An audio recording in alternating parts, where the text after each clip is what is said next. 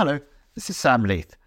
I'm afraid the book club is taking a brief Christmas break. So, in the meantime, I very much hope that you enjoyed this from our archives and join us again in January.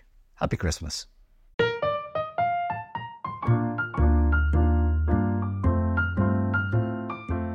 Hello and welcome to the Spectator Books podcast. I'm Sam Leith, literary editor of The Spectator, and this week I'm joined by the comedian and writer Robert Webb, whose new book is called How Not to Be a Boy and has already caused all sorts of trouble with men's rights activists and angry men online because it says that being a boy in the traditional way is not a good thing. Rob, you talk about recovering from masculinity in the book. What do you mean by that? Well, sort of. I mean, I found it, you know, the way the book works is that I sort of speak for myself, and but there again, I think it's probably not just me. I'm sort of out to ring bells. I found all the stuff that I was supposed to be good at when I was a boy, you know, running and jumping and swimming and maths and football and science and, and being uh, boisterous and cajoling and cheeky, whereas I was almost completely mute. I couldn't really do any of this stuff, and I found it quite a tight fit. I never had a problem with my sex assignment. I didn't want to be a girl. In fact, I talk in the book about, you know, if there's one rule I understood, it was the, the paramount objective of despising girls, as well as the, the sovereign importance of early homophobia. I could understand these rules, but the rest of it, I, I didn't really know what I was doing. When I say, you know, masculine, you know, gender is something to recover from. I don't think that being male is some kind of innately fallen state. I think men can be terrific. But the, when I think about the men that I admire in my personal life, my friends, uh, and what I like about them, was sort of talking about the the gentle dads and the reliable partners and the guys that you catch in you know acts of random kindness when they're not expecting anyone to notice. And these, to me, are the adults, the ones who've outgrown gender. You know, it's sort of the opposite of the kind of behaviour you see on The Apprentice. Yes. Uh, you know, the, you know, the need to dominate other people, the massive obsession with competition instead of collaboration, the Weasley interest in hierarchy, all you know, the idea that inflexibility is a virtue, all that stuff, I think, gets in our own way, and indeed in the way of other people, namely women. One of the things that's very sort of striking about the book is it's a I mean, it's primarily really. I mean, you know, you look from the cover, almost you'd think this is going to be an essay. It's going to be a kind of polemic, but it's much more like a memoir. Oh, it is a memoir. I yeah. mean, it's but it's got this sort of filter. I mean, almost as if you see gender requirements as having been really central to the things that went through your life in terms of. I mean, it's a very troubled. It's a very sad book. Hmm. A lot of it, and a lot of your troubles. I mean, do you do you think that really the difficulties you've had have been your personal difficulties have been gender expectation based? it really wasn't hard to well i mean i say it wasn't hard it was you know it took me two years to write it on and off but but looking at my life through that prism through through the focus of sort of, of, of gender conditioning and and the performance of being a boy and the performance of being a man it really all the sort of significant events um, uh, really do relate to that topic and uh, you know i i thought i had a good story to tell a sort of mixture of the unusual and the typical. I mean, worse things happen to people all the time, but it's a bit unusual to lose your mum when you're a teenager. What I do for a living is a bit unusual. But there again, there's lots of teen angst about, you know, being getting very, very cross with these girls who wouldn't get off with me because they lacked the basic imagination to see that I was a marvelous guy. And you know, I was Yeah, keeping it's a, was universal keeping a- experience. yeah, I was keeping a diary at the time, and um, and uh, suddenly I was there was a lot of material to choose from. So that's entirely normal. Um, yeah, it's very self-exposing. I know, but but you, you do publish some of these diary entries that oh, just kind of make you Yeah. wince with horror. Well, yes, because I get to I get to sort of comment on them as well. So so you know I can have my cake and eat it there because we get all the embarrassment of how I wrote then, and hopefully the enjoyment of what I think to what I think about that young man's attitude. you stop now. short of the poetry, though. I mean, uh, I do in the print book. I'm sorry to say that in the audio book, a couple of poems are available as, as extras because very- basically I because I trusted myself to perform them with suitably undermining uh, uh, delivery, but to see them written down, I wasn't going to have that. But also, you need extras for the, you know. exactly, you've got to have extras. I mean, one of the sort of things in the book that very striking is you you have these two, three very sort of trad masculine images. You know, you talk to your father as hmm. sort of, you know, I mean, he's essentially kind of quite violent. Hmm. He's obviously, if not an alcoholic, something very close to it. Mm-hmm. And you've got two rather older brothers who are you know, real boys. Boys, boys, Yeah, yeah, boys, boys. absolutely. Um, so, you know, why do you think you turned out, as it were, such a girly boy? Such a mummy's boy. yeah. Well, Dad was. I, I don't think he was doing anything particularly unusual for his time and place. I mean, he scared the living daylights out of me, and he did punish his boys physically. He was on a bit of a short fuse. He drank a fair bit, but there again, you know, the context is working class. You know, I didn't always sound like this, by the way. I, you know, I've been doing an impression of a middle class person since I was sort of fifteen. But you know, I'm from Lincolnshire, and um, you know, this is the 70s, you know, where there, you still had corporal punishment in primary schools. You know, a teacher could still come at a nine year old with a stick, and that was considered completely normal. So I don't think that wasn't really doing anything terribly unusual. But anyway, my mother had had enough of it by the time I was five, and she divorced him. And so his influence from then on, I, I kind of saw him Christmases and birthdays when he sort of backed himself to be nice, and he was nice. And also in the book, I hopefully I, I redeem him to some extent. You know, he there were lots of things to admire about him, and I, I hope as a as a whole I'm I'm fair to him. But I certainly couldn't have written it while he was still around. He died in 2013. That it would have been just cruel, really. But I hope hopefully it's a it's a generous book for the sake of being generous. Anyway. Were, were your brothers afraid of your father in the way that you were, do you think? I mean, I do you have a sense of that? doubt it because they were five, respectively five and six years older than me. So yes, they knew they were in for a hard time if they stepped out of line. But I think for them, it was less random, and that was what was terrifying to me. I didn't know what the rules were. I never really, it was never quite explained to me why this was happening. So that's the terror of it. It's it's not really the how much it hurts being hit on the bottom. It's the not knowing you know, just having this deeply unpredictable presence in the house. That was the frightening bit, and I think for Mark and Andrew, it was it was less scary because they were that much older and they could they could get it right. I mean, obviously they're they're still with us. How did how did you consult them a lot when you were writing this Hmm. I book? How did I they? certainly did. Yeah, all the significant living people in the book were sent a, an early copy, uh, an early draft, and um, they've all been very supportive. I mean, I say in the book, no one with any sense enjoys being written about because you know you're taking a contradictory and complicated human being and turning them into a character. You know, most characters you can only really afford to have two or three things about them. I probably maybe I've probably given myself four things. I'm in the book quite a lot, but I, I've probably got me wrong, so I'm bound to have got them wrong as well. So it, nobody enjoys it, but um, they've been very supportive and generous, and I've got a double thumbs up from all of them. I mean, you you just there's a piece early in the book where you have your I think one of you, you ask your brother about what you were like when you were little, and you you're surprised to hear him say you were spoiled. Yes, spoil is the first one that, that springs to mind, that sprang to Mark's mind, and he, you know, he had a point because you know I was that much younger. Frankly, I was gorgeous. You know, I had this white blonde curly hair. I was doted on. You say that it was a masculine household. Actually, you know, post dad, I was kind of brought up by women. There was my mother, my grandmother, and my great auntie Trudy, and they all worked in a kitchen in the uh, local golf club and you know they would cut the crust off my sandwiches and they would take the pips out of grapes. Remember, remember pips in grapes, kids. and um, yeah, I was I was really looked after. I think I probably was spoiled. And was that, do you think, kind of a reaction to the fact that you, you know you say in the book you're very conscious of not milking it that you there was another child who died, Yes. and that you were kind of Yes, yeah. My oldest brother Martin died of meningitis sadly when he was six, and I came along ten months later. And I, you know, I'd done the maths at some point. I think one of the last conversations I had with my mum was that she said, you know, you came along quite soon after Martin died, and I think that's why we've always been close. And I think that's probably true. one of the sort of things you're quite strong on in the book is this idea that these gender roles you talk about are basically completely socially constructed. Mm. I mean, is that established to your satisfaction kind of beyond doubt? Because I mean, it seems to me No, there's, you know, no, it's not. I mean, I, I'm, you know, I'm at pains to point out that I'm not uh, a scientist, but I do cite a couple of books in this book, namely Pink Brain, Blue Brain by Lise Eliot and Delusions of Gender by Cordelia Fine.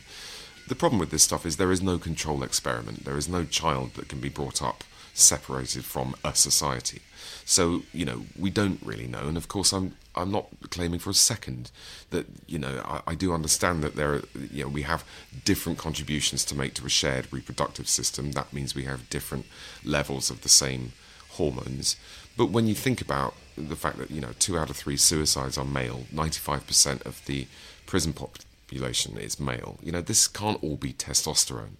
And I think it's quite, it seems to me quite likely, and this is entirely, again, I stress based on my own experience, that this stuff plays a part and that violence tends to happen when people run out of words and self harm tends to happen when people can't talk about their problems or can't ask for help.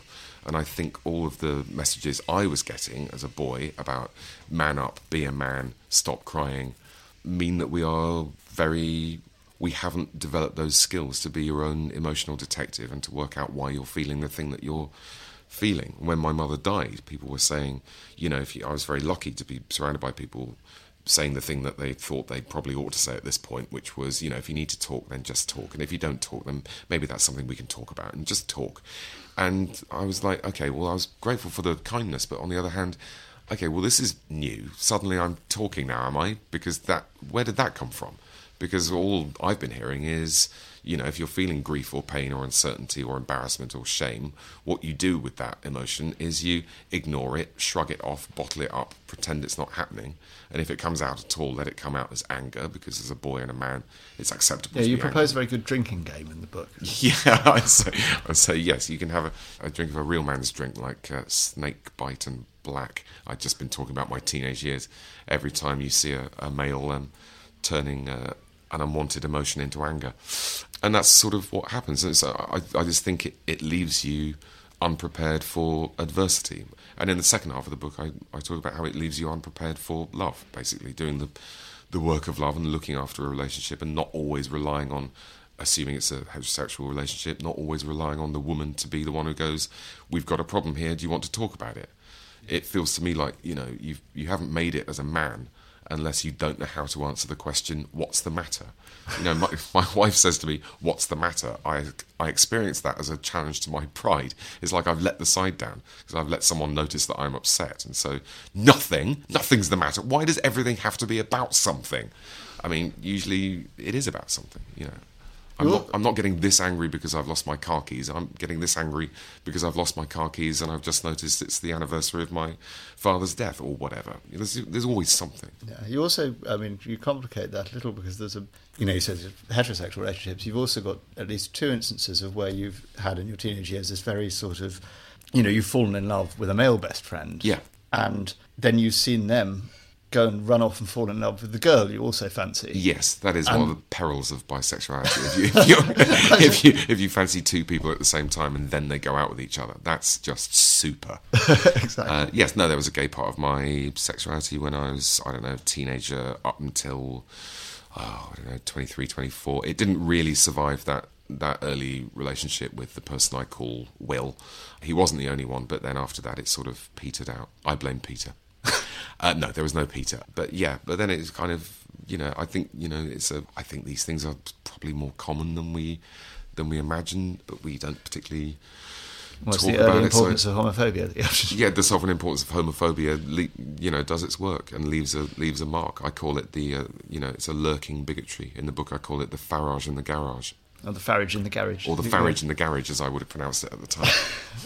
Well, that I mean, that does open up another thing that seems to me to go through the book slightly is that you know it's how much these ideas and performances of masculinity are bound up with class because you know Oh, you've you talk yeah, about massively. having moved from one class to another, you've changed your accent, you know, you stayed behind at school a year in order to go to Cambridge, and Yeah. then found yourself surrounded by these very Yeah. confident and Yes. frightening toffs. That's right. Yes, no, um, I was at Robinson, Cambridge. It was one of the less formal colleges, but still, I remember the matriculation day and having the photo, and you're wearing this gown and my one and only suit, which was a hand-me-down from my from my grandfather, and then being accosted by the choice between sweet or dry sherry. I'd never tasted sherry before, and I went for the dry one because I assumed that was the sophisticated choice, and it was like a mouthful of paraffin. And I'm, now I'm kind of, you know, talking to people who say, "And who is your father, Rob? Who who is my father? Um, his name's Paul. Paul, Paul Webb. Um, no, can't help you." okay. it's like if I, I had to apologise for, for not having a father anyone had heard Yes, of. It was the um, Lincolnshire Webbs. the Lincolnshire Webbs, yes, there are many of them. No, but eventually I found um, a group of friends who uh, were not so terrifying, and then you know, in you know, doing footlights. The you know, Cambridge has this comedy club called the Cambridge Footlights, and they and they were largely independent school educated as well, and their parents were graduates, of course, and uh, largely, you know, lots of writers and teachers that were, were their parents. But there again, because there was this shared interest in comedy and acting and writing, that the class stuff didn't really matter that much at all. And it was at Footlights, I think I'm right in saying that you met David De- Mitchell, your David, comedy yeah. partner. Yeah. Um, I mean, did your relationship with him? I mean, you know, you go forward to Peep Show or something, and that seems to me to be a, something that is really profoundly about you know certain sorts of masculinity, yeah. male relationships, and yeah. you know, male inadequacies. Absolutely. So there's kind of quite knowing interrogation of this material before you were writing this book. But was it something you were kind of working through consciously?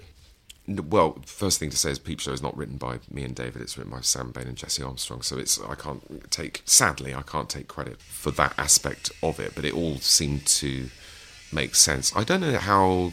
I don't think I was very conscious of what I was doing. I mean, the the way the book works, we sort of leave me at the end of university, and there's a huge fast forward to um, me just sort of starting to make it with David as writers, sort of 2001 ish and no, uh, because I talk at that point about having a, a, girlfriend called Jenna, who's a very nice person. But but again, we sort of I talk about how I just wasn't keeping an eye on things. And the great alibi, of course, was that I bought Men Are From Mars, Women Are From Venus, which I, I immediately felt very pleased with myself for reading a popular book about relationships. But the the trouble with popular books about relationships is that they're all wrong because they start from this premise of difference that men are so culturally and psychologically different from women, they might as well be considered uh, for two different species from two different planets. And, and if you start there, you give yourself permission to indulge every stereotype you've ever heard about men and women. He's not, Gray is not interested in where these differences come from. He's interested in reinforcing them and excusing them and letting everybody off the hook. So I completely fell for that because it was extremely convenient. What you do if you're a man, uh, if you're from Mars, is that you listen to the Venusian talking about how the relationship is moribund these days. And but if you try to solve the problem, then you're just being a typical male. You mustn't try to solve the problem. You just listen, and that's now the maximum requirement. And then you go back to doing whatever it is you want to do in your cave uh, whether it's your shed or your games console or, or, whatever. Absolute nonsense, but the kind of nonsense that sells 50 million copies. Yeah. I mean, how much do you think, because, you know, people have, I mean, I suppose the, the defence of a book like that might be, right, all of these things could be socially constructed, but we've got to make an accommodation with the facts on the ground. True. And we can't, you know, rewire the whole of humanity at once. And no. I mean, do you buy that argument at all, or is that an excuse? I have absolutely no faith that my book is going to change anything whatsoever. you know, human beings, you know, you read a thing. I do it myself. I read a really fantastic book and I think, oh, this has completely revolutionised my thought about, oh, I might make a cup of tea. What was that? Yeah. And it, you know, and this is why, you know, you can watch soap operas and Ian Beale has been in EastEnders, has been married about six times and it's not that surprising because that's what human beings are that's what soaps are quite good at reflecting that that people make the same mistakes again and again and again. If I'm doing anything apart from trying to entertain the reader, I'm at pains to stress that it's a funny book as well as it sad, is a funny book. as well. Thanks, Sam. Yeah. uh, as, well, as well as doing the other things. Then I suppose I'm interested in making this conversation slightly less niche and slightly less weird and slightly less peculiar to have. Just give it a bit of a nudge into the mainstream. That's you know, if I can do that for a few months, then then that's probably a good thing. Because I think you know, telling boys and girls because of the accident of your chromosomes, this is what your personality is like, and this this this is your role in life, and you know, you guys over there, you're going to be assertive and noisy, and uh, you're going to be engineers, and you guys over here, you're going to be caring and nurturing and intuitive. You can multitask, which is, again is pretty convenient for the rest of us, and you know, I, I just think it's a load of nonsense. And given you know the sexism in society that affects women and the the level of mental health issues among men, I think it's to tell your children about this and to teach them about it and to get them to name it when they see it is not meddling with nature. It's a straightforward duty of care. A striking thing is that you are you know, you've sort of taken on board quite early on in this book, you know, from your childhood through adolescence through teenage, you know, you're reacting against that specific masculinity. Mm. You say, I mean, it's a very interesting last chapter where you kind of go, right, I'm on television making, you know, comedy sketches, taking the piss out of this sort of masculinity. I'm you know, I'm on Twitter fighting against men's rights activists left, right, and centre, and you know, being right on and Yeah, yeah, liberal, and yeah. you know, North London latte sipping Yeah. Jesse like myself. But then you suddenly noticed, Yeah. you know, while you're married and you've got young children, actually, I am actually just this bloke. Yeah, no, exactly. I, I started a family and I freaked out basically because, you know, what do I remember about houses with small children in? Well, let's not go there. And what do I remember about mothers? And what they do eventually is, okay, well, let's not think about that too hard either. And, you know, I sort of didn't trust myself to be the kind of father that I, and, and indeed partner that I wanted to be. I freaked out. I started drinking a bit more heavily than I had been doing. I said yes to every single job coming, uh, anything to get out of the house.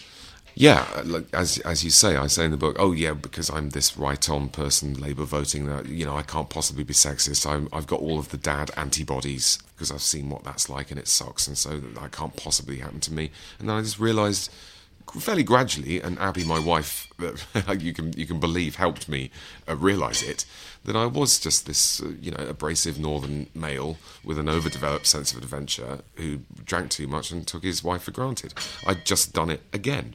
You know, it, instead of making up my own version of how to be a husband and father, I'd let the original model reassert itself. And the original model was no beauty. It was, was that. there, was there a kind of crisis that caused you to turn it round?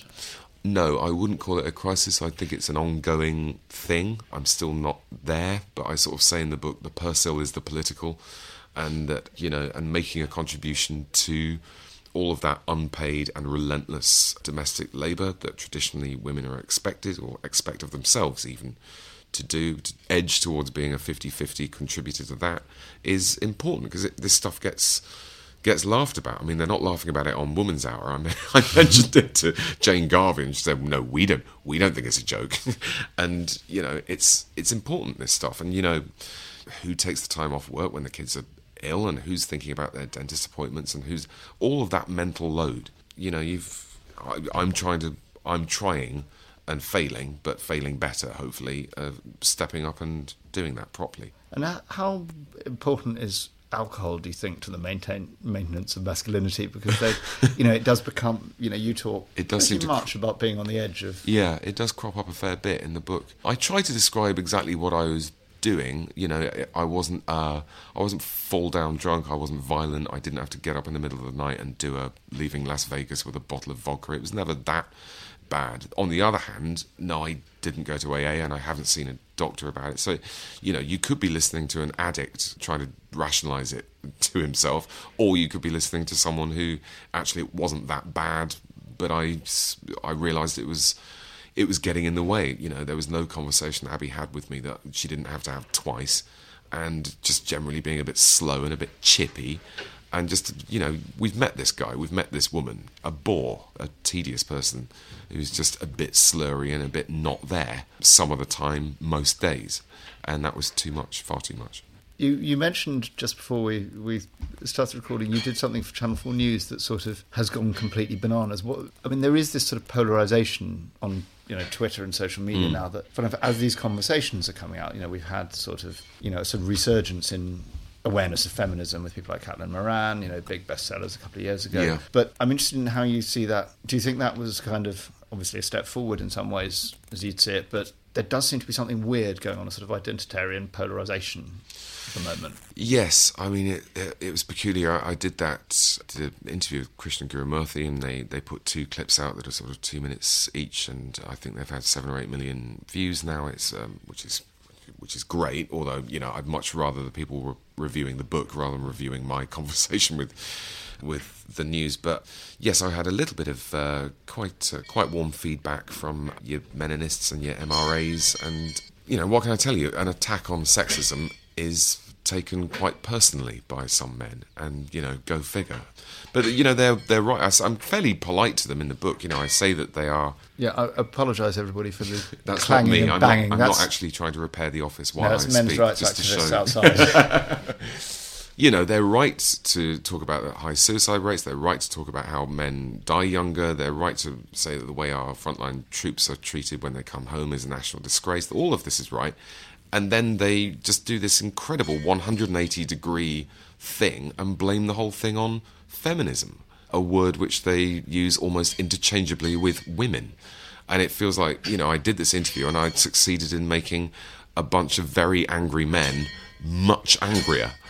And I think now that the publicity will die down, they'll just settle at a sort of default level of livid. But yeah, I mean, I, I don't know what to do with them. How do you think this thing's going to shake out? I mean, do you think that sort of angry reaction is effectively the you know last redoubt of a sort of dying notion of masculinity, or do you think that's actually what we're just going to see as a very polarized I sexual politics? don't know, and I wouldn't like to try to guess. I'm not really qualified to do that, but it, that certainly you get the strong impression from them that they feel that they're under siege, that they feel that they're, you know, these unearned privileges that are slowly that they're slowly losing. I mean, very, very flipping slowly though. I mean, you know, I'm a bloke. I'm not going to be. My driving isn't going to be judged on the colour of my hair.